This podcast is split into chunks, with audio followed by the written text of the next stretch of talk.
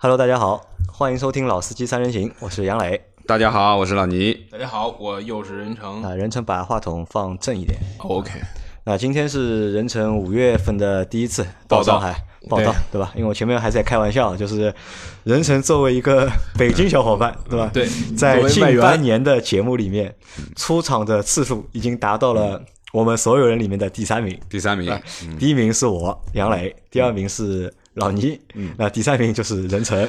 已经超越了。哎，荣幸的超越了这个 老周啊，张老博啊，对老周和张博对吧？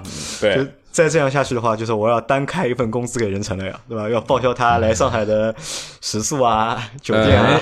呃不过我觉得啊，就是呃，任成虽然是现在排在第三名啊，但是从另外一个排行榜呢，他这个从嘉宾主持的角度，他可以排到第二，就是呃单日产量单日产量，对单日产量。啊，我记得人成有一次是一个晚上几集啊？我们上次是聊什么车展一类的吧，就是要赶着赶紧搞出来。嗯反正我是没有在一天里面录过超过两集，那我们和人成最高的记录，合周老师嘛，大概一个晚上四五集吧。四五四个小时吧，将近四个小时。都是很长的那种。就车展嘛，就在北京车展和广州车展那两次嘛，对对对对都是干到通宵嘛，对吧？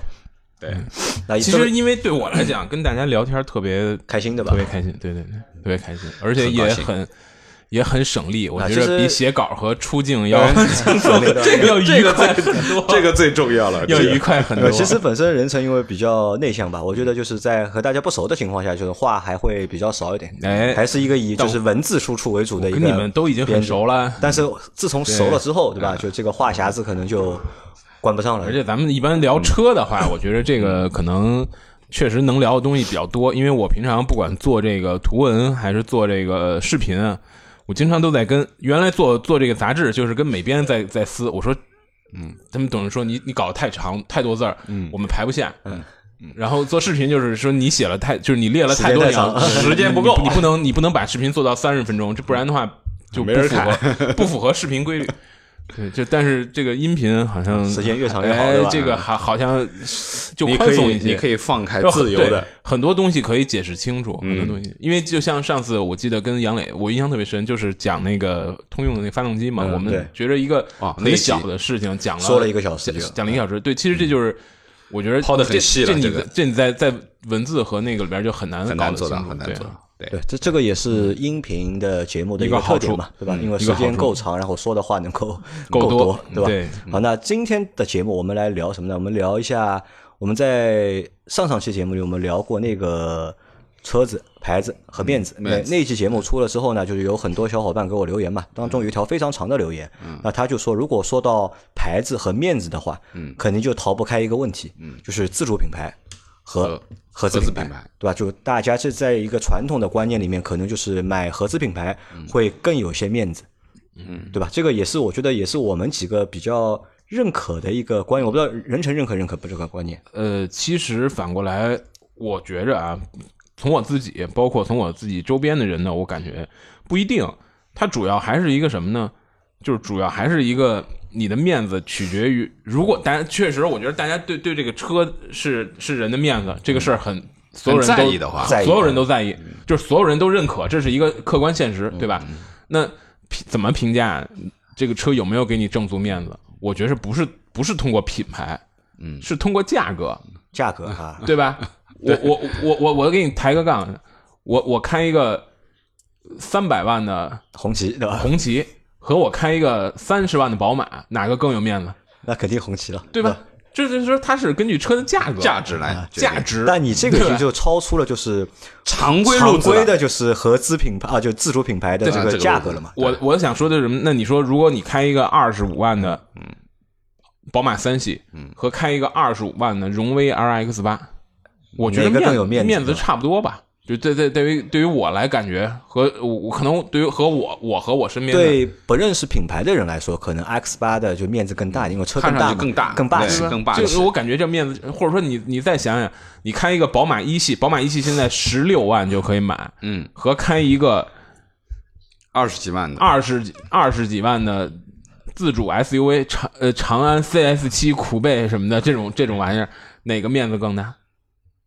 不好说吧？所以嘛，就我们要做这样的一期节目，我们来聊一聊，就是自主品牌。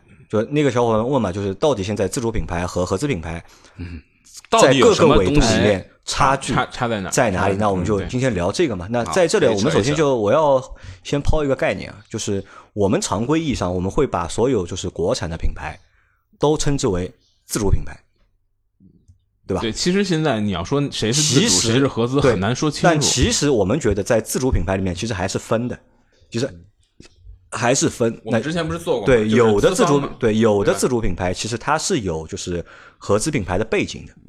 而有的自主品牌是纯粹的，就是自主品牌。那我们举几个例子啊，比如说像上汽啊，在上汽下面的自主品牌荣威，对吧？其实上汽和大众是有合作的，那其实它是有一个就是合资背景在后面的。对。嗯，然后包括那个上汽的北呃广汽对吧？广汽广汽也是广汽，其实也是有丰田、本田的合资的背景在里面。对对。呃，如果说是纯粹的自主的话，那可能就是我们常说到的，就是比亚迪，啊，长城、呃，奇瑞。奇瑞，我我我我我我跟可能你刚才说那个跟我想的还没没太没太理，我没太理解你说的意思，就是自主里边分两种，嗯，可能跟我刚才想的，你说我觉得自主里肯定是分民企、央企、那地方企业是一个维度我们这个我们不分吧？我我是你分的维度，就是说自主的它有没有呃外方的这种啊。研发背景？啊，对对对对对，那可能现在只有上汽和广广汽。还有呃还有其实你说长安也都有长安都有也有啊，东我觉得都有都会有嘛都有，但是独立的也有嘛，对，长城就是对吧？没有外资背景的，对对对对吧？比如说吉利奇瑞也没有啊吉利也没有，吉对吧？吉利现在现在有了，吉利现在之前有了，是没有嘛，对吧之前没有嘛比。亚迪也是对，没有，就是吧？我我在跟杨磊讨论关于这个自主，我们这样去分啊，不是说按照央企、民企来分，主要还是什么呢？就是基于原来的这些合资背景的这些企业，比如说广汽也好，哎上汽也好，它其实在一定阶段呢，它自主出来的品牌后面其实还是沿用了对这些合资的一部分的技术，哪怕是可能淘汰的底盘，对。哪怕是淘汰的一些动力总成等等它其实是有一些传承包括它的生产管理的方式更多偏向于合资品牌的这种系统化。对。但是很多自主品牌，比如说长城也好，或者说说呃这个奇瑞奇瑞啊等等，它完全是没有什么自主可以去对去去去没有什借鉴的么可吸引啊，对吧？就完全有可能，比如说靠逆向研发，呃，我们这要说说众泰也好，或者怎么样，很多就是说我我就买台车回来把它拆散了，然后重新去皮尺去不造批嘛，对吧吧？？重新去 copy 一下，或者说重新去怎么样，反正能够拼就把它拼成一台车。就嗯这种、这种自主品牌和和我们前面说的其实是完全两种性质的啊，我哎我是这样认为啊而。且呢，老倪呢有一个就是关于就是自主品牌的一个就是比较传统的一个印象，或者是一个很多年纪偏大的用户对自主品牌有一个就是比较固有的一个印象，嗯，对吧？然后让老老倪说一下这个印象，看看任成你同意不一不同意这个说法？呃，我觉得就是我的想法是，就是我我把它分为叫内外之分，就是一辆车的外在和一辆车的内在啊，这个外在看得见的部分和看不见的部分，对吧？讲的并不是说只是外表啊，我说的外在可能内饰也算外在的部分，看得见对吧？就是你能手摸得到、能看得到的东西，这个叫外在部分的东西。另外一个就是它的内内在的部分东西，就是这些机械结构啊、框架呀、调教啊，调教呀，这些就是不是你眼睛看得到、手门触及得到的东西，而是需要去呃驾驶它，或者说是不同的驾驶人员，或者说是不同的司机，他在开的时候得到的体会感受可能是完全不一样的。对，那我我的认为就是说。在这个维度上面去看，就是内外之分，也有自主品牌和合资品牌的很大的一部分的区别。没错，对吧我？那么更多的，我认为就是说，呃，我的固有的观点啊，就是说，可能比较固化一点。我觉得在外在的部分，我觉得我们现在自主品牌做的越来越好，已经甚至于说一些车机部分的东西已经超过了啊，就是我们说的一些人机。人机交互的这部分的东西，甚至于比合资品牌做的更牛、更好。那么手能摸得到的东西，包括设计、外壳、有漆面、材料材料这些东西都不差，对不对？我就说的，在外在部分的东西，其实我觉得，我我觉得就是自主和现在的合资品牌啊没有太大没有太大区别。那可能和合资品牌的高端的豪华品牌是有差距的，那可能是但成本造成的和对对对，但是和一些合资品牌的普通的民用级别 A 级啊，或者说乃至于 B 级啊我觉得没有太大的差距。可能最核心的差距，可能还是我们回头要讨论到内部部的部分，就是内在的部分的一个，嗯这个我觉得不是 copy 就可以完成的东西，对不对？其其实我觉得我我特别同意老倪说的这个这个观点，因为这个也是我们试了很多车之后得出来的一个结论现实，就是这这现实就是这样，比？较骨感的，对，就 现实现实就是这样。但但是我不太我不太这个，我我觉得这是现象，这不是本质。嗯嗯，就是它的本质不是说，本质不是说对，本质其实在我们后面要讨论的那些维度里对对，本质是它的整个的研发能力，是它的技术。这种技术的体，这种人才的培养，包括、包括怎么去管理它的供应商，嗯，包括怎么去做它的这种每一代车型之间的迭代，嗯，我觉得这个是真正真正差的。为什么看得见的地方容易做好？就因为看为什么为什么自主品牌看的地方做好了？因为看的地方容易做好，它都是它都是战它都是战术性的，对对吧？它都是战术性的好不，是战略性的。对，它不是战略性的好，对对对吧？就是你你一个局部战争是容易打好的，嗯，你想打赢一场战役是比较难的。所以对于自主品牌来讲，我觉得它很多是这个。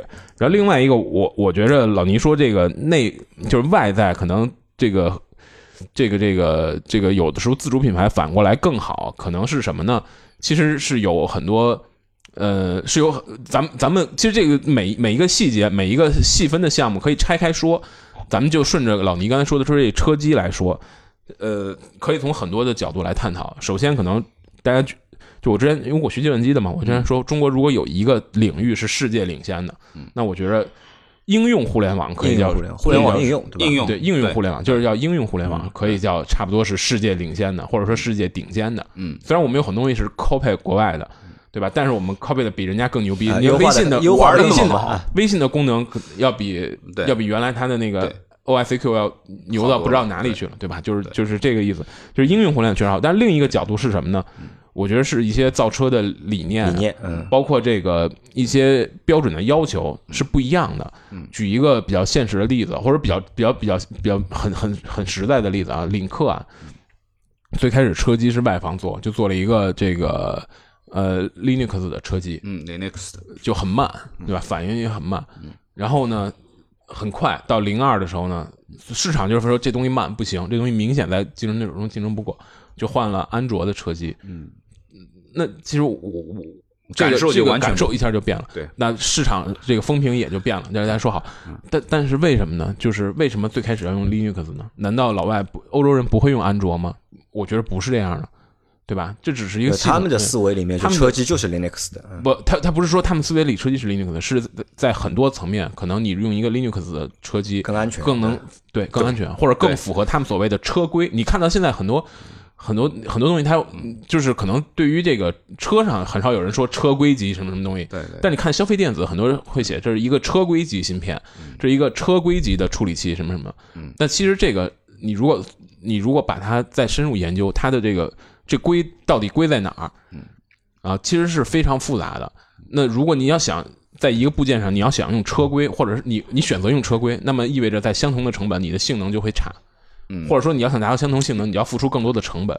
对可能是对这部分的这一部分的权衡，哎自主品牌和合资品牌他们的思路是不一样的。是的，这个表现在很多在方方很多面面很多层面，尤其是在一些新能源车的这些车企在这方面就更是两两边有天壤之别。刚才我们私下跟老老倪说，为什么为什么中国随随便便一个新新造车新势力，嗯，哐哐哐就搞出一个新平台来三年可以对量产，对吧？吧？为什么人家奔驰、宝马、奥迪，难道人家干了一百年白干了吗？呃弄弄不出来，或者说弄出来的全新的平台，对吧？一创和这个和这个这个 i 叉三还是 EQC 都是都是半半新的，都是过渡的，对吧？都是基于汽车。难道人家技术？不行吗？人家搞不出新的吗？不是，是他在这个度的把握上是双方有有不一样的。当然，这每一个你说车机，车机是我们分析这两个层面，你可能说说内饰质感，内饰质感是另一个话题，它每一个细节的这个面相上，它都有它它都有它的成因，我们可以能如果就是有必要，我们可以展开分析。但是但是其实就是我觉得归根结底，这些这些胜利或者这些胜利，我觉得都是战术性、战术性的局部战争的胜利。这不是说你汽车工业水平牛逼了，或者你汽车工业水平高了，这种战术性的弯道超了，不是。我觉得只是你说你因为一些种种原因综合起来，你你在这个一个小项上啊，暂时看起来是领先了，或者说给消费者的实际体验、直观的体验是领先的。其实你就说车机这事儿很简单啊，呃。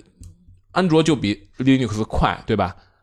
那如果我们做一个试驾，一周时间，嗯，或者是做一个一般人试驾，他买车之前他试不了一周，他去四 S 店两个小时时间，对，你感你感受不到它后面有可能存在的隐患。我们作为媒体，我们也感受不到有可能存在的隐患。需要一个长期的但测试。那你说那车规是白写的吗？对吧？搞了那么多年，搞出来的车规难道都是白写的吗？肯定不是白写的吧？肯定是有它的价值的吧？嗯，那这个这个价值什么时候体现？那对不起，我也不知道。车企业很难说。那这个我觉得应该这样说，就是其实在中国，就是造车这个战役会非常长。其实现在我觉得复杂嘛才刚开始。其实现在我觉得对中国人也不算刚开始我觉得才开才多少年？才三十年。如果算抗日战争，至少打到第四第四年了吧？不不，我觉得我觉得才才三十年吧，但我觉得才开始嘛。其实这个场战役会非常长嘛，对吧？大的战役你要获胜，其实也是要靠小的局部的战役一个一个去攻克下来，总总之是比原来局部也对，打反正我觉得好很多。就目前对自主品牌来说，就是那些好拿下的东西，相对说比较容易拿下东西，对能拷贝的东西已经拿下了。对，对，因为你像内饰质感这东西很简单嘛，你的利润的预期比人家低，低啊你的量或者你的供应商的本地化程度，比别人你的这这都对吧？都比人好。你的审批流程，你的这个什么验证流程都比别人简单，那你当然能用更多的钱砸在这块料上了。那你摸上去那就是比人家好。啊，那我们分了我们分了几个维度啊，去说一下就是自主品牌和就是合资品牌目前的就是差距。呃，而且这些维度，我觉得就是普通消费者都能够直接就是感受到的，感受得到对吧？对对我选的第一个维度就是品牌的价值。对，其实我们看中国的就是汽车品牌多如牛毛，对吧？我觉得可能就是中国所有的汽车品牌加起来的话，我觉得要可以占世界所有品牌的一半，应该有吧？我还真没有统计过，这个还没统计过没统计过统计过，应该应该反正也不少吧。啊、我觉得不少，不是吧少？而且这个也是中国特色嘛，就是任何一个产品到中国流行之后，就是会看到很多很多的品牌，但品牌多呢是一个就是目前的一个现状，但是呢，就是中自主品牌的价值嗯，相对来说其实还是不高。其实我觉得这个也不也不是说什么事到中国就这样，就是任何一个行业或者说任何一个领域，当它有一块新的空缺的市场的时候，那自然是百，就你不能不一定能叫百花齐放，一定是叫我现在叫什么泥沙俱下，泥沙俱下？，一定有很多鱼龙混杂，你你想想，利兰集团在统一英国的汽车工业之前，英国就是也也有很多你就算利南利南集团旗下有多少品牌，我能叫上名来的可能就不下十个。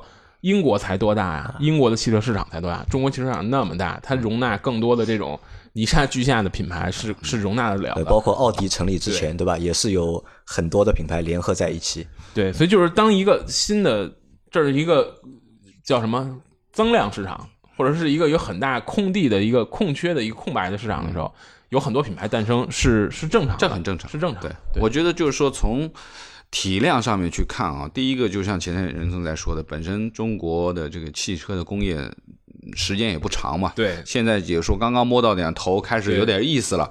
其实它后面还有很大的一个市场可以去延展。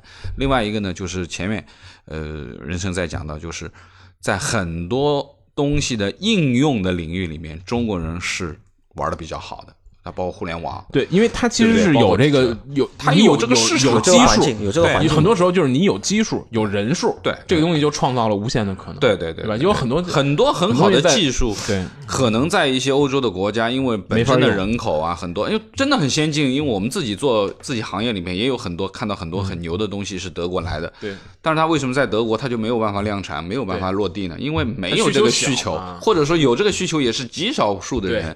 但是把这个东西如果说引进到国内来，那一看哇，这个市场我们做环保的，你看中国现在环保什么行情啊？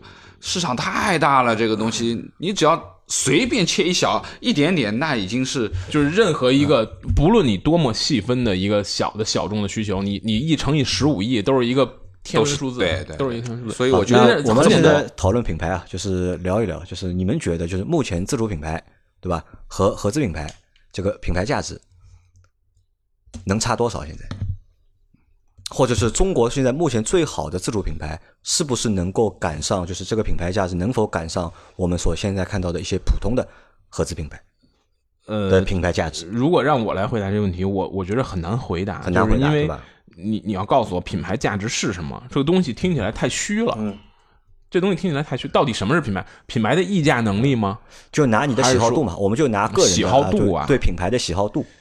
嗯，对于我个人来讲，这个得分，得分，得分，就是得分开说。就有些可能看起来是自主品牌，或者在大家一常规意义上觉得，比比如名爵，我对名爵的喜好度就挺高的，我可能要超过对起亚的喜好度。它是自主品牌吗？对名爵算自主品牌，这很难说，目目前算很难说，目前算对吧？对对，呃，包括荣威，其实我觉就尤其是荣威五五零，像名爵六那两台博通做方案的那几那几台车，我觉得真的我还是挺喜欢的。最早的荣威七五零，对吧？七五零其实就是这这 Volvo 的那个。这你很难对，那就是其实。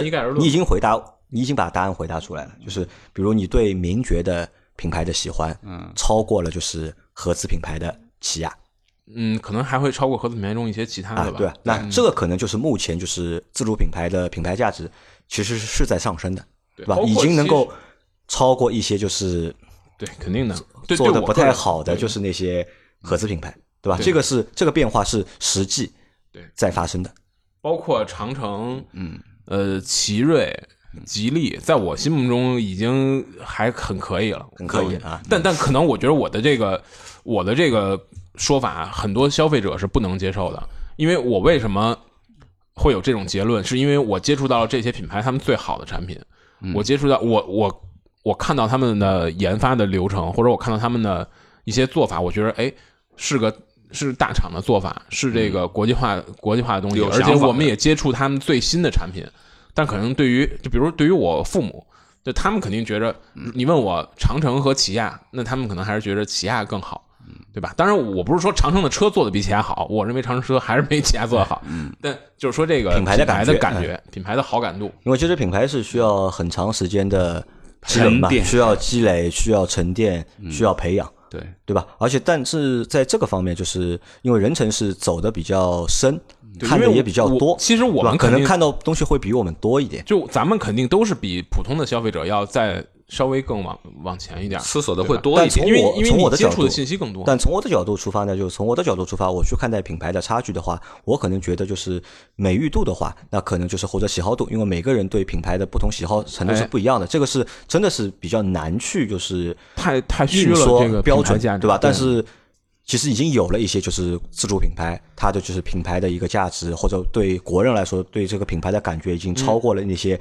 合资品牌，这个已经发生了。但从我作为一个就是广告人的角度去看的话，那我觉得可能啊，就是大家在品牌运营的层层面或者方面，就是自主品牌和合资品牌还是有蛮大的一个差距，就是在品牌运营的方面，因为广告公司嘛，广告公司服务的什么呢？无非就是服务品牌、服务产品嘛，对吧？在这个过程当中，那从我的角度去了解到的东西或者看到的东西里面，那可能合资品牌在玩品牌这件事情上面，还是领先于自主品牌的，不管是方式还是方法，嗯，这东西很难一概而论。合资品牌中有一些玩的很屎的，自主品牌玩营销有些玩的很好啊，领克营销搞得多好，少嘛但这个是毕竟合资品牌有凤毛麟角，凤毛麟角嘛，合资品牌有一些营销搞得很很渣的也有嘛，渣的有对吧有渣呀但总体来说，雷诺那就那这个因为又又又没钱又又不会玩，嗯，对吧？那因为因为我没钱嘛，所以就更不会玩嘛。因为这个东西很简单嘛，就越有钱的人他玩的越好嘛，对吧？不一定啊。一汽大众，你觉得营销做的很会玩吗？土了吧唧的，还可以吧，我觉得一汽大众做的还算不错。真的吗？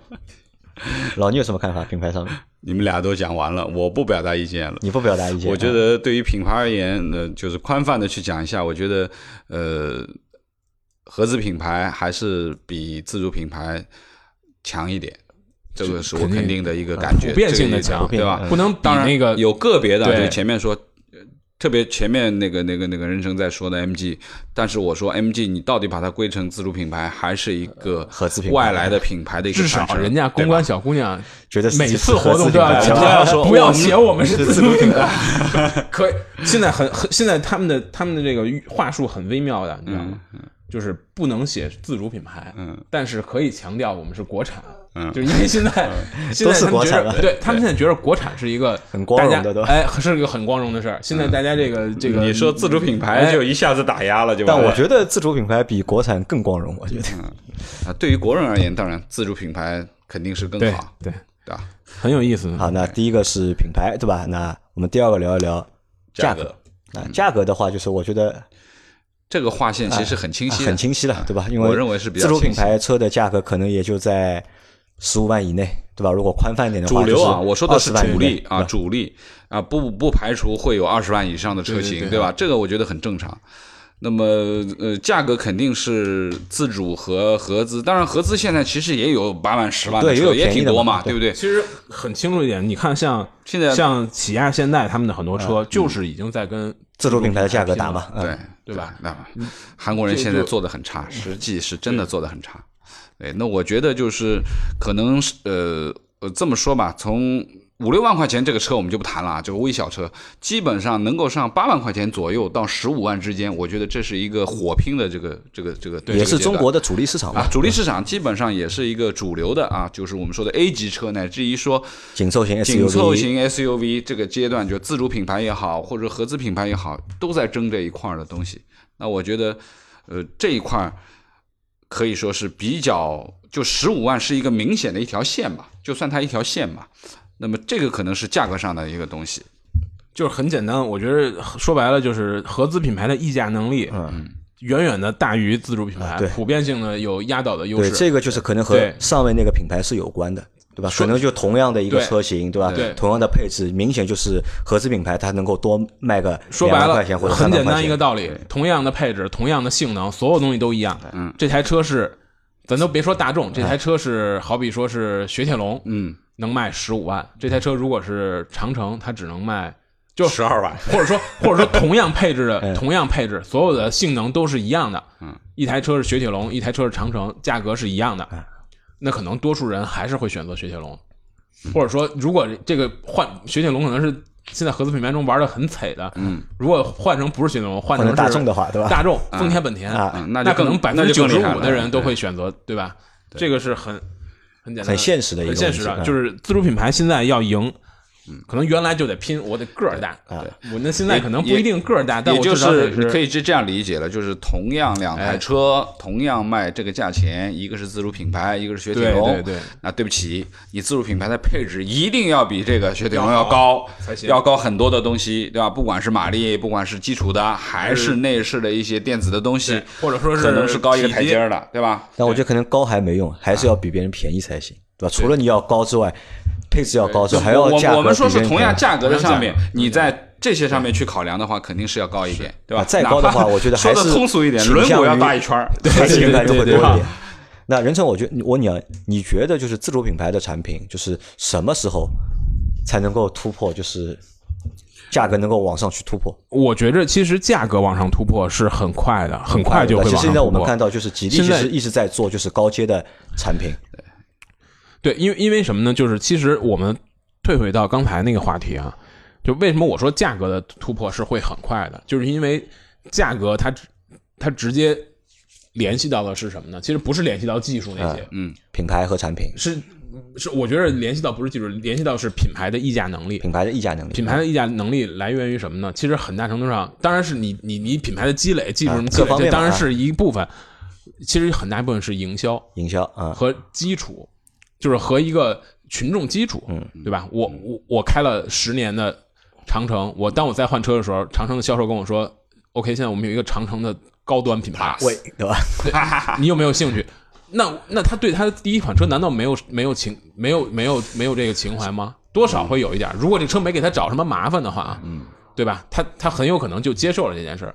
这个这个故事同样也发生在大众上。辉腾的有很呃不是辉腾那个那个辉昂的很多消费者是帕萨特的换代用户，嗯，就这这个是其实是所有人都很容易理解的。当然，像像杨磊，像我们这些人，可能我们会选择，哎，我开了五年这个车，我想换一台车。但是对于其他的很多消费者呢，我们为什么买了 iPhone 五，然后就开始买 iPhone 六，然后就买 iPhone 七，一直用到 iPhone 十？这个道理。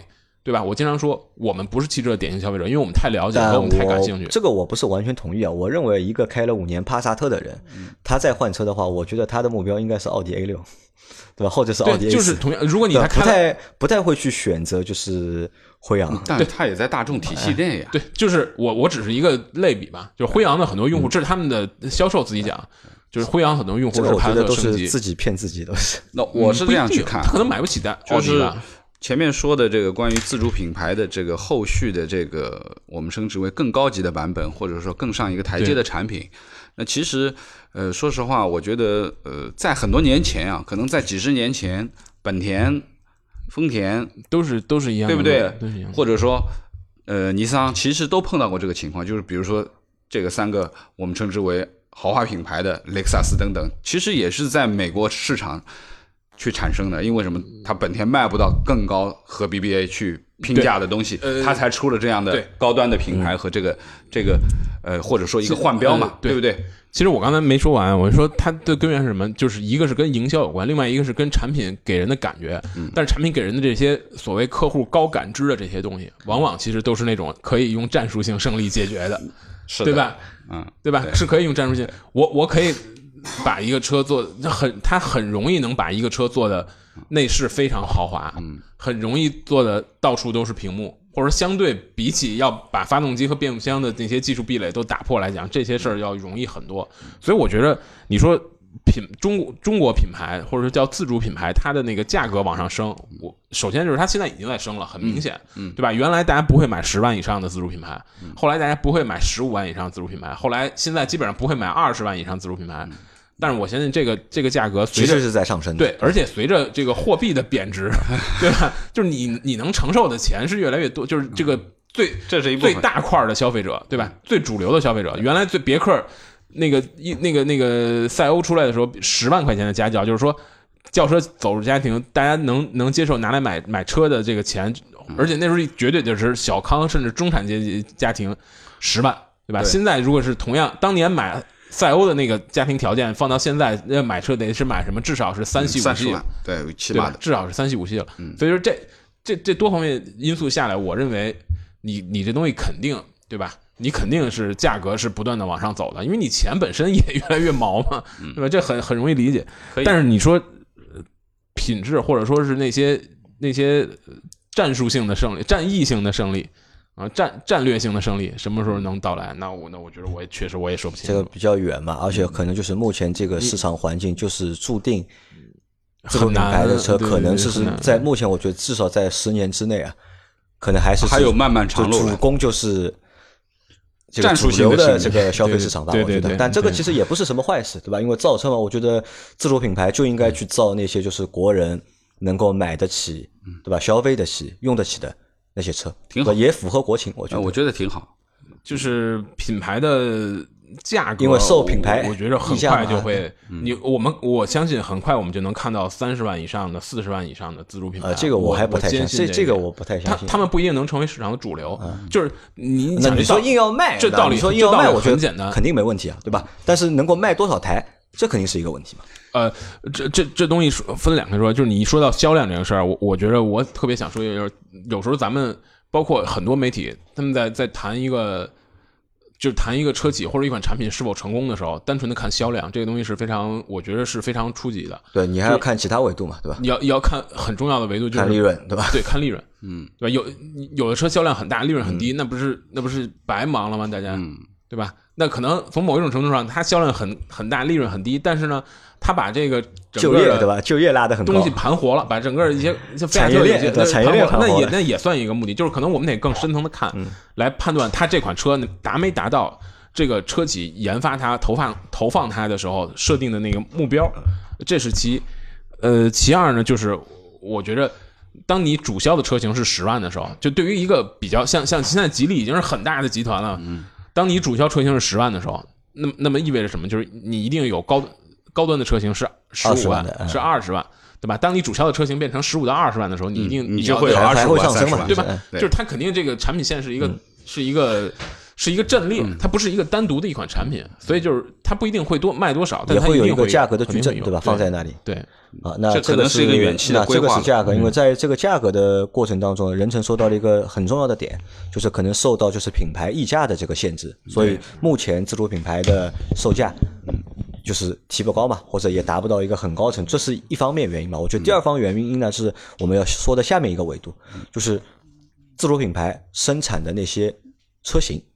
对，其实我们看就是自主品牌目前生产车型，就是卖的最多的，可能我觉得几类啊，一类就是 A 级轿车，对吧？或者比 A 级轿车再小一点的轿车，对然后小型的 SUV 或者是紧凑型的 SUV 对吧？可能这个也是由于受车车型的一个限制，所以导致这个售价其实也也拉不高嘛。因为我我想问一下文成任成，就是在你眼中，这目前自主品牌里面做就是 B 级车，嗯，B 级轿车做的好的有有哪几台？哪几台？B 级轿车是指的就是中型轿车，对，中型轿车中型轿，车。自主品牌没没有做中型轿车的呀，自主品牌现在没有没没有没有什么拿得出手的中型有啊那。比如说呃，博瑞算一台，博瑞勉强可以算一台，勉强可以算？就类似于像博瑞的这种 B 级轿车还有没有？就是其实东风好像有，对吧？红旗红旗 H 五，对吧啊？，红旗呃，其实是我觉得产品可能你你要从这个角度来嗯说，产品算不少，但真正能卖的成为消。费者的一一个真实的选择的是很少的，嗯，是很少的。好你你你其实就是说，咱咱们黑红旗 H 五啊，就说这个车。对吧？可能是历史上最贵的整容手术，花了几几十亿给马六换了个脸。你说就是嗯就是说，大家很多段子去黑他，但你真说你拿这辆车来开，你真的能真的能比这个 K 五、索八、迈锐宝说真的比这些车差多少嗯？真的差多少吗？我觉得也没差，当然还差一点，我觉得还是差一点，但没差多少，没差多少，没差多少。啊、包括这个博瑞，嗯啊、包括现在博瑞的 GE，包括其实原来传奇出的那个车我也开过，那叫什么 GA 几啊嗯？GA 七，GA 七其实就是老的那个、那个、那个雅阁的那一套，对，然后还有那个，呃，我开过的这路车他妈太多了，我跟你讲，现在开完我都记不住。东风风神 A 九啊 A 九 A 9九啊知道吗嗯？这个这个车 A 九 A 九算 C 级，车了。雪铁龙 C 六同平台，而且比雪铁龙 C 六更早出，就是就当时他们的宣传就是说，我们比 PSA 自己的车，我们用了 PSA 的平台，并且比 PSA 自己的车出的更早啊。这个车也是，就这些车，你真说它能差到哪儿，也真没差到哪儿。那任成分析一嗯下，为什么就是自主品牌不太愿意出大一点的轿车？呃，我觉得道理很简单，就是没有市场吧？我觉得道理很简单，是这样的，就是大家为什么现在你看自主品牌的车也千奇百怪了，有有各种酷配 SUV 了，嗯，有不那么大的 SUV 了，对吧？像我们今天说今天上市那个星越，星越就不算一个很大的车了，但也不便宜，就有各种不同的车出现。是是因为我觉得一个一个关键原因，就是因为市当市场从当市场是一个增量市场的时候，那么大家都跑马圈地，谁都抓那个最热门的车型最热门的车型，都抓那个市场最缺最缺的车型，这是其一。那当市场现在逐渐已经不是增量市场了，是是存量市场了，那大家就要去抓细抓这个细分需求，对吧？抓个性，抓他们不同的这种这种溢价的能力。那所以呃之前的那么多年，自主品牌都处在那种增量市场中，所以他们投的车肯定都是那个最有竞争力的车。而且道理很简单的是，我做一台 SUV，嗯，因为合资品牌的 SUV 比较贵嘛，而且对吧？我也相空间更大对比较少嘛，这就是差异化差异化嘛，这很道理市场的空档，对吧？对吧？我我们做一台跟迈锐宝一样好的这个这个 B 级轿车 B 级轿车，迈锐宝才卖十六万，我们得到卖到多少？我们卖到 这你这你一你你你一个价格区间一个价格区区间这样砸下去，你会发现最后你那个 QQ 只 QQ 只能倒找钱给倒找给人家，对吧？这东西就就没办法，这个肯定还是不同的车型在不同的市场当中，这个还是市场决定还是有我觉得还是有市场决定而且从技术上来讲也是这样，就是你想把 SUV 的空间做大，其实是很容易的，但你要想把轿车做的驾驶感更好，对吧？嗯也。舒适感更好，那是很难的嘛，对吧？那是很难的嘛，涉及到很多很多层面。但是在车型上，我觉得就除了就是自主品牌，就是一些就是大的教程没有，但是自主品牌有一个什么好处呢？就是多了很多就是合资品牌没有的车型，就比如就我说的那种家用的 MPV，对吧？其实这种车型，我觉得其实是对自主品牌想出来的，就是根据就市场，他们觉得市场可能这个细分市场缺这么一个产品，然后每家人家对吧都做这个产品，从最早的就是宝骏。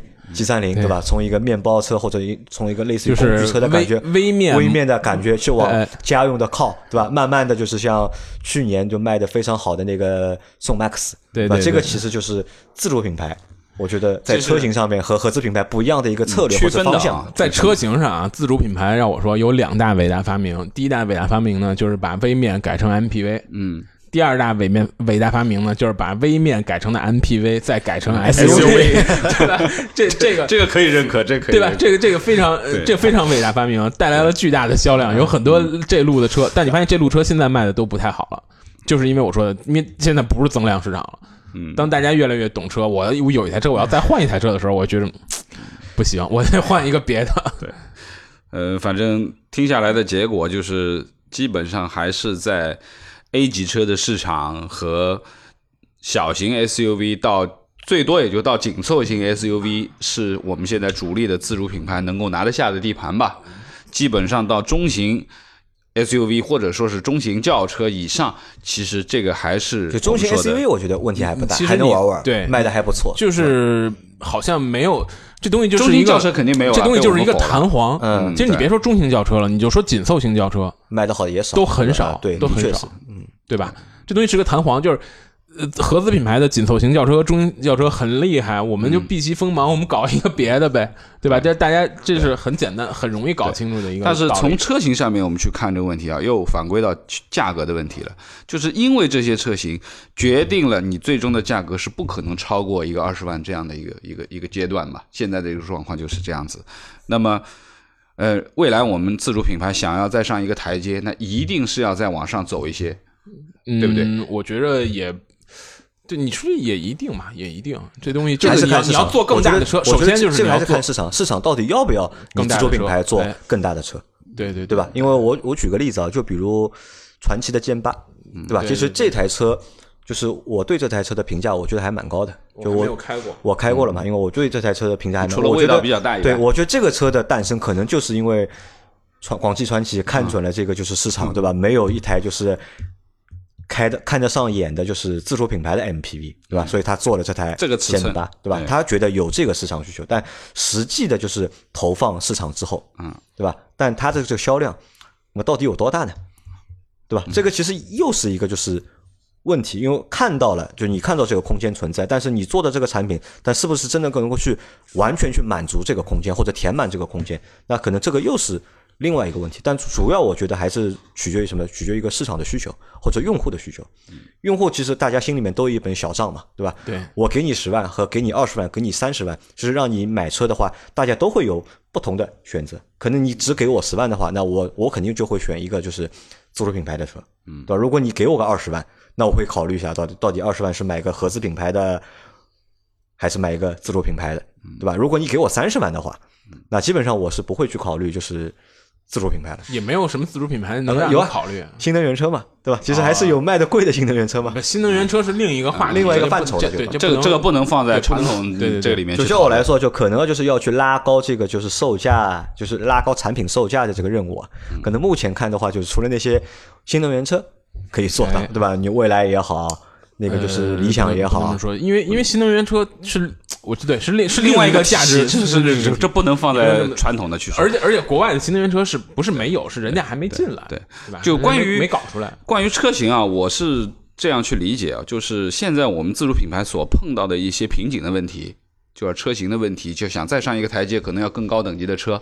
但是其实并不是自主品牌是这样的，我认为现在其实合资品牌当中也有部分的品牌也处于这种阶尴，尬的位置，尴尬的位置，类似于我们说的韩系，你看嗯，法系起亚、现代，它的顶级车型在国内自和也就到索纳瓦、索纳塔 K 五结束了，因为它也不能再往上上，嗯，他也没必要往，他没有往上上的意愿，没有意愿了，因为什么呢？换个比方讲，就是说，就算我们说 K 五的用户，或者说索纳塔的老的索纳塔，索纳塔挺好的那台车，我觉得一直我们去北京那个出租车原来就是索纳塔的，哎对不对？其实挺好的，又软又舒服，配置也挺好。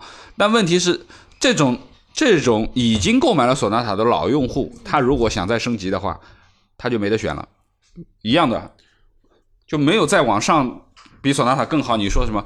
去去韩国本土拿一台吗？这种车绝对是进不来的。今今年好像要出一台对吧？呃新的就还劳恩斯之之前在国内小范围的推过一些，我还开过那台车。劳恩斯叫什么？哎呀，四个字的，反正就想不起来了。对，当时我我我在杂志社，我我写那个车的文章，我说这个车在北京，就是你只有在就是百分之这么说吧，就北京有两个韩国人聚集地，一个是五道口，一个是这个望京，嗯，就是有百分之八十的车在五道口和望京，嗯。剩下百分之二十在哪儿呢？在开往这俩地儿的路上，就不可能再有其他人去买那台车。基本上都是韩企，对吧？韩企的社长啊之类的，或者说是一些韩韩国的外事机构才会有这个车。呃，普通用户是不可能去买这个车的，不可能。而且这个车很快也就退市了。对，那么这其实也就是说，举个例子吧，也就是说，自主品牌其实你要想自己的老客户啊，比如说我们说原来买十五万的车，想在在同样品牌升级换一个同品牌，其实是有难度的，因为一旦上了这个几万提，升你品牌的溢价，还要去把你车型的级别也要去做，同时做提高嘛，对。吧？你？一旦上到这个级别以后，你就会发觉哇，还有这么多其他的品牌可以选，对，完了就就就没了。所以说这也是车型这一块吧。那这个是车型，那我们再聊一聊就是技术，技术对吧？技术其实我觉得就是这是一边倒的。这个是一边倒的了，对吧？其实就是所有的就是落后或者所有的差距，就是在最核心的还是体现在技术技术里对对对面占的这个权重啊，我觉得还是最大的。非常的高，因为而且但我们都不是技术出身嘛，但可能人成对技术这这个东西相对还是了解一点。呃其实给我的实际体验来讲啊，首先就是说技术上肯定有客观差距。我曾经很多次我想搞清楚这个技术上的差距到底在哪里，对吧？技术上差距是成本造成的还是能力造成的？嗯，我我曾经很多次。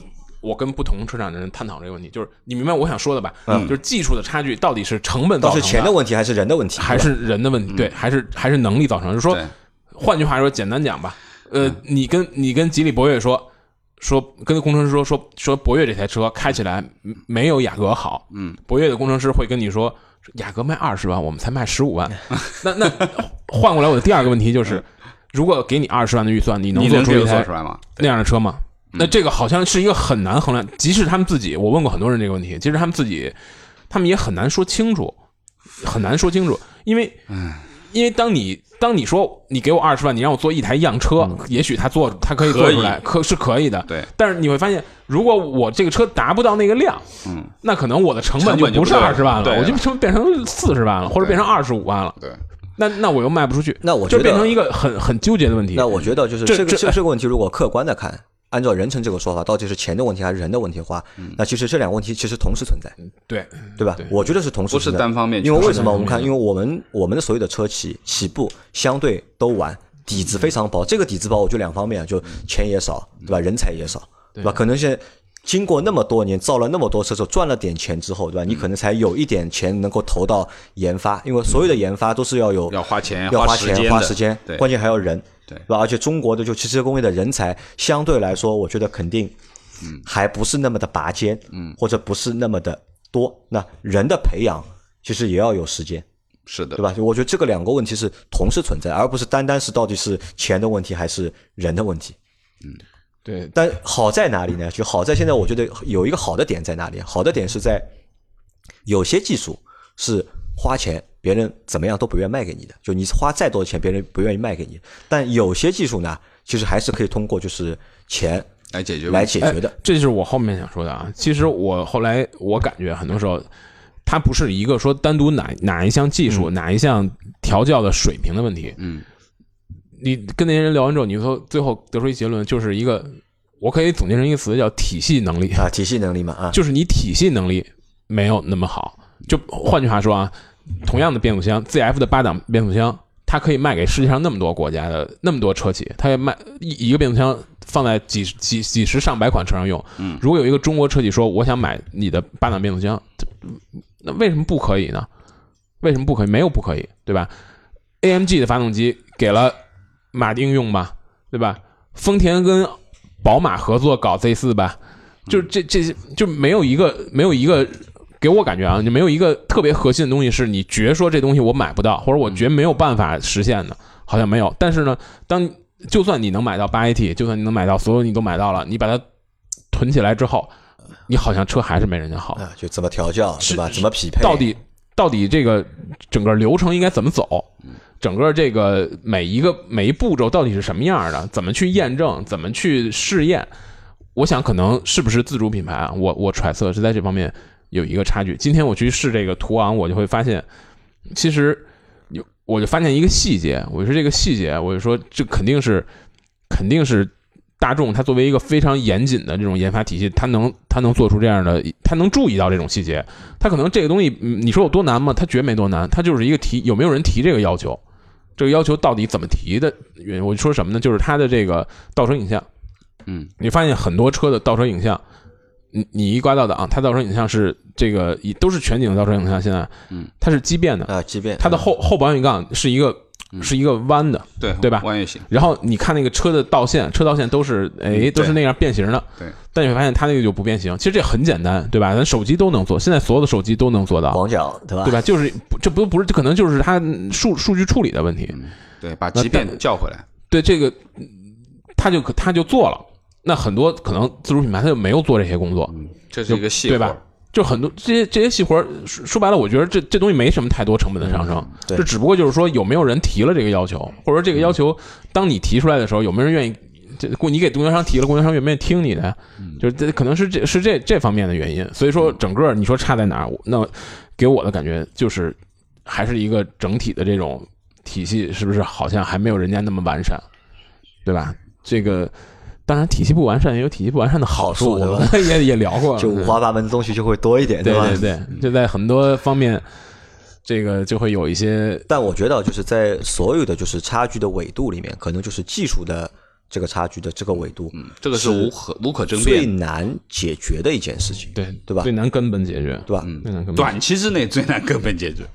对，这个可以定性。任晨怎么看？就是你你觉得就是这个东西嗯，我觉得就是有希望吧，或者是有没有就是突这东西很破的方式？很有希望，因为很简单，就是技术在不同不停的变革。嗯你就说你就说这个电动车这个道理，其实很简单嘛。你变速箱，我们就是搞不出一个和嗯 ZF 一样好的啊变速箱，那我不用变速箱了，对吧？我跟你说，电动车不要变速箱了，发动机搞不搞不好，对吧？对，我们是电动的，就是用电机，就？很多这种技术上的变革可能会打破这个壁垒是。未来的一些趋呃势然。而另外就是所有的车企都是越来越国际化的，对吧？所有的设计都是越来越国际化所。有的配套所有供应商也是。对，所有的供应商、所有的采购的供应链条都是越来越国际化的。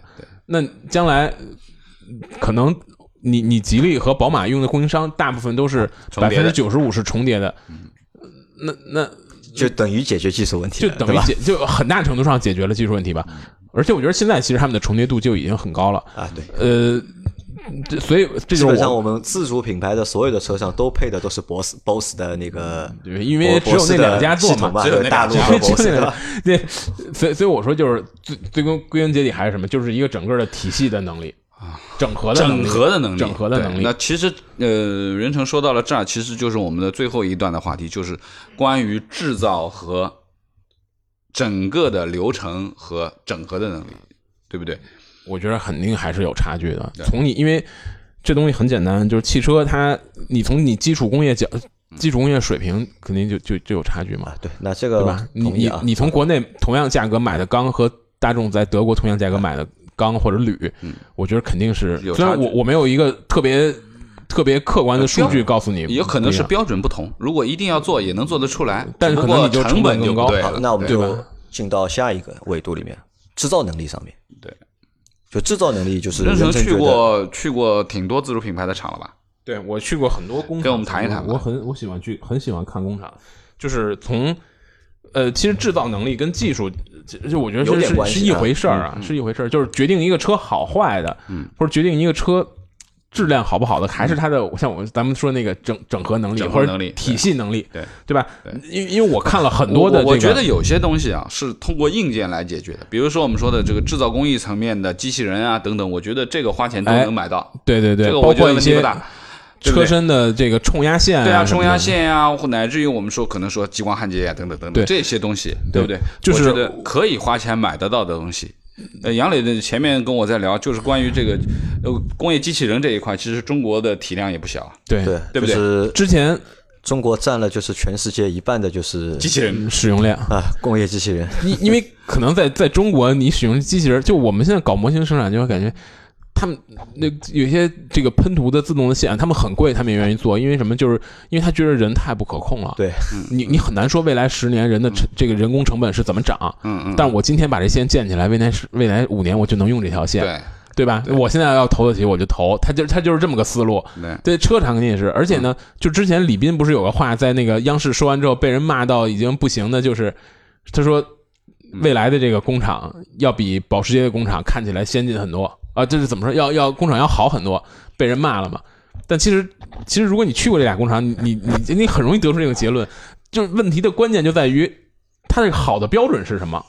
你知道吧？你要说机器人多、自动化程度高算好，嗯设备新算好，还是说你产出来的东西好，东西质量可靠、市场认可算好？对，这个就这个就不好说。因为这个里面，因对为还存在一个就是管理方式的问题，就生产管理的问题嘛。你即使给你再好的硬件，如果你的管理方式是有问题的话，对对吧？生产管理有问题，那我因为我们在去年去广州的时候，不是就开过这个玩笑嘛？我们有一个小伙伴，他是做物流的嘛，嗯就是 to B 的，然后他们同时为就是丰田和比亚迪提供就是物流的运输服务。就他在把东西送去丰田的时候，都是会明文规定，就收到短信，他的车几点可以进到厂区，规定他停在哪个位置，对，然后多久时间卸货，多久时间一定要离开，让后面的车进来。那这个就是一个比较好的一个就是生产管理的方式。但如果他去比亚迪的话，他说进到比亚迪的厂，可能在门口排队，可能就要排半个小时，嗯，对吧？那这个就是我觉得就也是一个就是软性的一个对东西的差别这个比。较极端了。这个个这个东西就其实最归结到归到归到什么？就归到成本，嗯，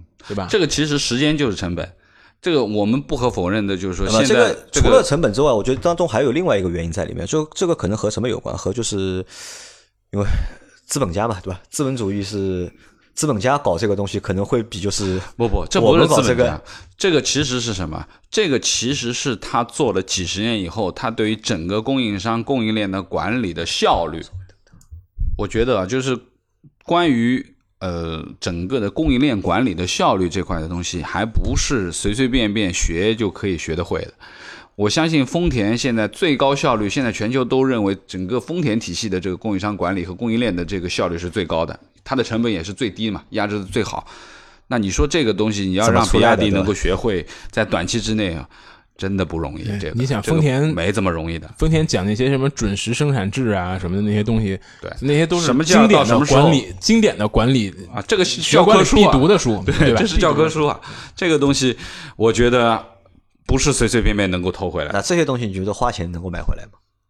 花钱？能很也很得一时半会儿也很难搞定，很难。很难。啊，因为这个涉涉及的不是一家一对一的这个口子，它其实是要对应很多家供应商和整个。对每家人家都有自己的一套供应商的流程的，对。那你要把它全部整合完毕，变变成你统一的一套东西，就是没有多少年，哦，或者这样讲，就是其实或者要一个巨大的决心，呃，其实它能够达到这样的一个效率，其实还是丰田本身有非常多的件儿都是自己的厂在做，它就可以统一管理，因为它是一这这个套系统嘛它确实。这个是一个整的大的一个就是呃，供应链对。，老倪说的对，丰田确实日系车企不是说丰田，日系车企整体的这个供供应链的封闭自产的能力，外采呃相对比较少。呃，它不一定是自产，它它可能它的那个配件厂是它控股，对它控股，它它收购的或怎么样，那呃就是日系车企的供应链的封闭的程度，确实是比普遍比世界水平要呃要高要高，对所以这也是它质量稳定的一个原因。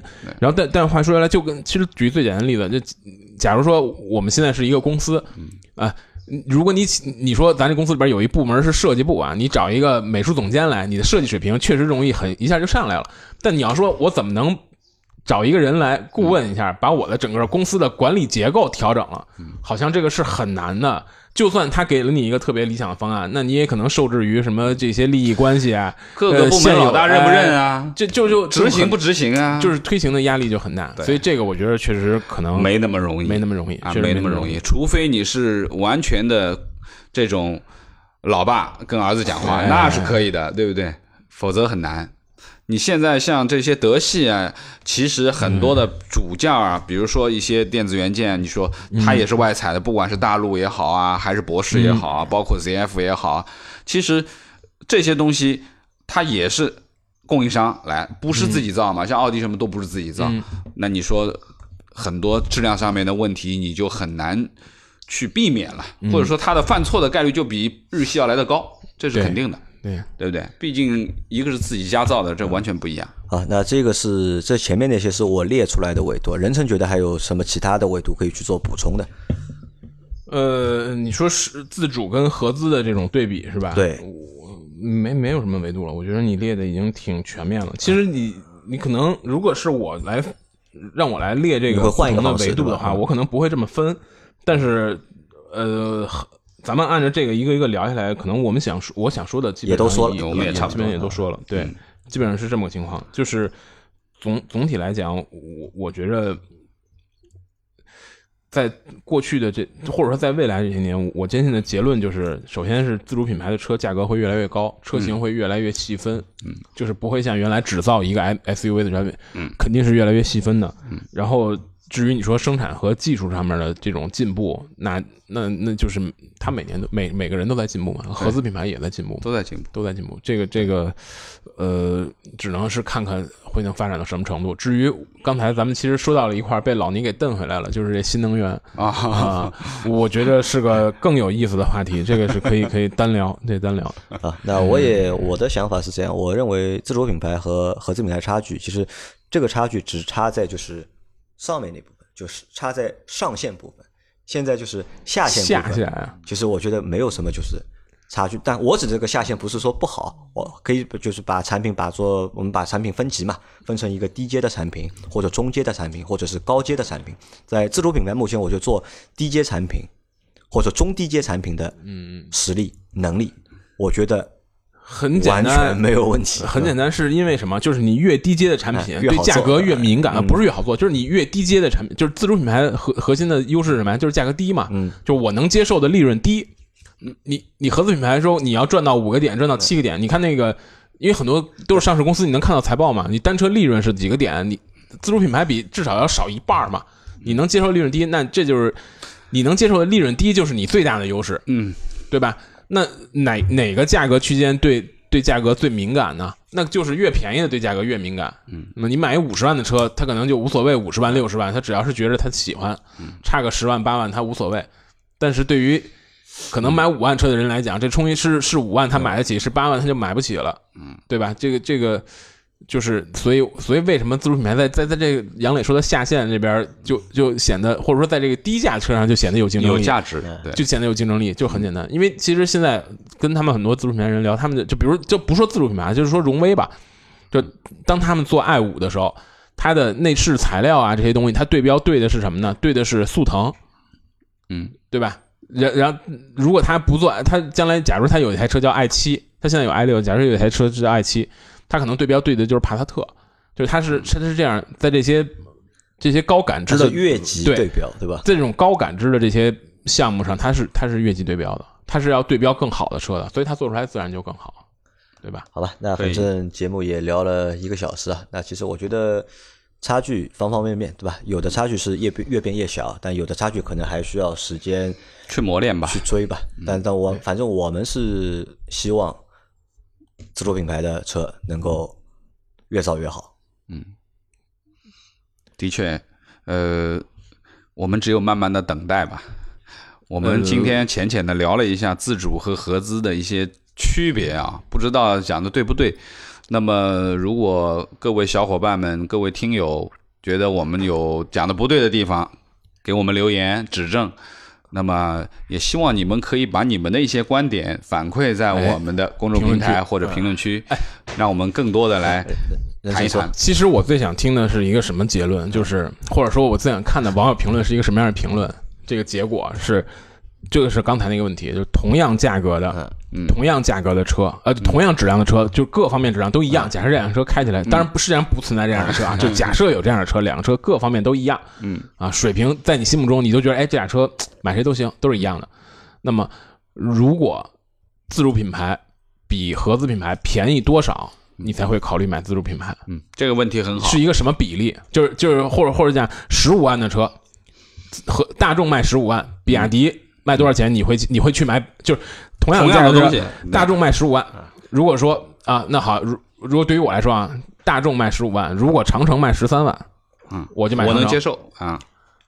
那你就长城想知道这个品牌溢价到底有多少呃，吉利卖十三两万还是对三万还是我五万？我也能接受。对如如果是众泰，众大众卖十五万，哪儿都不变，换一标换成众泰，嗯，可能我只能十十一万或者十万，对，就是大家的这个这个数字哎是在哪儿？我觉得大家可以留言，我们一起讨论。我们可以去报一下我们自己心里的，你觉呃，任晨觉得你哎，这是个很有意思的问题啊你。的溢价有多少？你觉得？如果大众十五万，吉利呃领克，我觉得十四万，我就领。克十四万你买单，我就会买单但吉利你就有十三万，吉利可能可能对十三万吉利可能要十三万。如果要是比亚迪，如果就这么说吧，如果北汽十万我都不买。北汽十万你都不买，对吧？那老倪呢？我觉得我跟他的观点 差不多。差不多，对吧？呃，我觉得差不多，因为说实话，从前面这几个品牌啊，领克也好啊，吉利也好啊，那的确，呃领克是比吉利要稍微好一点，哎而且它更更接近于合资品牌的这种感觉，国际化对，更国际化更。国际化所以说，你说给他一万的差价，我觉得可以接受。那么，呃，基于吉利这个母公司的背景。本身它又有这么多沃尔沃的这个背景在那里哎，它卖十三万，哎，我觉得也可以接受。北汽呢，我说实话无感，对不对？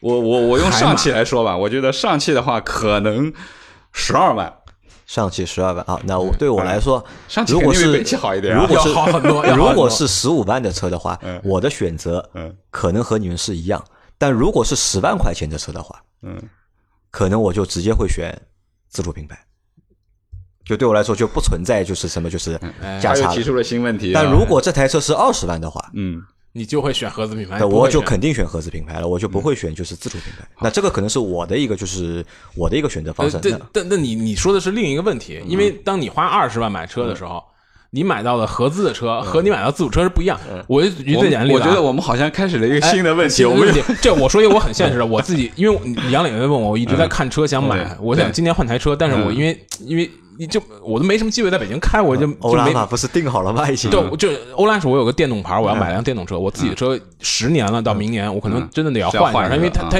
它已经开始爱坏啊，或者你你现年检在。是换车的好时机。哎，哎，对 我就哎，顺便问一下，北京的那个就是国六标准到底是到底什么时候开始执行他不？清楚我不太清楚，你也不知道啊？好像是在明年吧？啊那就是因为我们还是在今年七月，我忘记了。那我估计你那个十年车啊，在今年年底之前要要卖掉，要不然否则卖不掉。呃，我那车本来也没什么残值了，可能一两万的残值不不存在残值，而是现在有国五的车在哦大幅度打折，哎你可能能挣三四万的，便宜已。已经打完了。那个国五的车库存，我看到阿尔法罗密欧的那个朱莉，之前二二八零就二点零 T 高功率的中配，没有了，高功率没有，我已经问过，哎，只有低功率。高功率的中配，原来我看最便宜的时候多少钱？二十七万，来电还能谈。好像还便宜，对我知道价格，我知道价格比这个来电还能谈，就是库存国五库存车，但现在可能都已经没有了。就我想说的什么，就很现实啊。你当你花二十万的时候，我现在可以选择什么？比如说领克零三的高功率，两百四十五马力带四驱的高性能版，可能是二十万出头。但你你花二十万就能买到这样的车，但如果你想买高尔夫 GTI，不是四驱的，动力没有领克零三好，因为 GTI 只有两百两百一十马力，领克零三那是两百四十几马力了，还是两驱的高尔夫 GTI，要花多少钱？要再多花五万。就你买到东西是不一样的，你明白吗？当当你说我当二十万我不会买自主车，是因为现在没有二十万自主车让你选。那呃，既然那个那个任成前面说了他那个阿尔法罗密欧的选择啊，我也问过啊，我因为我刚换了车，嗯，我是问过的，的确高功版本没有了，对，现在只有低功率的版本，而且也挺便宜的。很便宜。但是我可以跟你说，那个低功版本可以关刷到高功，对对对，我知道，你知道啊因为他们他们当时就除了，少了拨片以外，对其他都一样。对，可以考虑，嗯，可以考虑。，好吧那我们这期节目就到这里，感谢大家的收听，也感谢任晨，拜拜。拜拜。拜拜。上上海。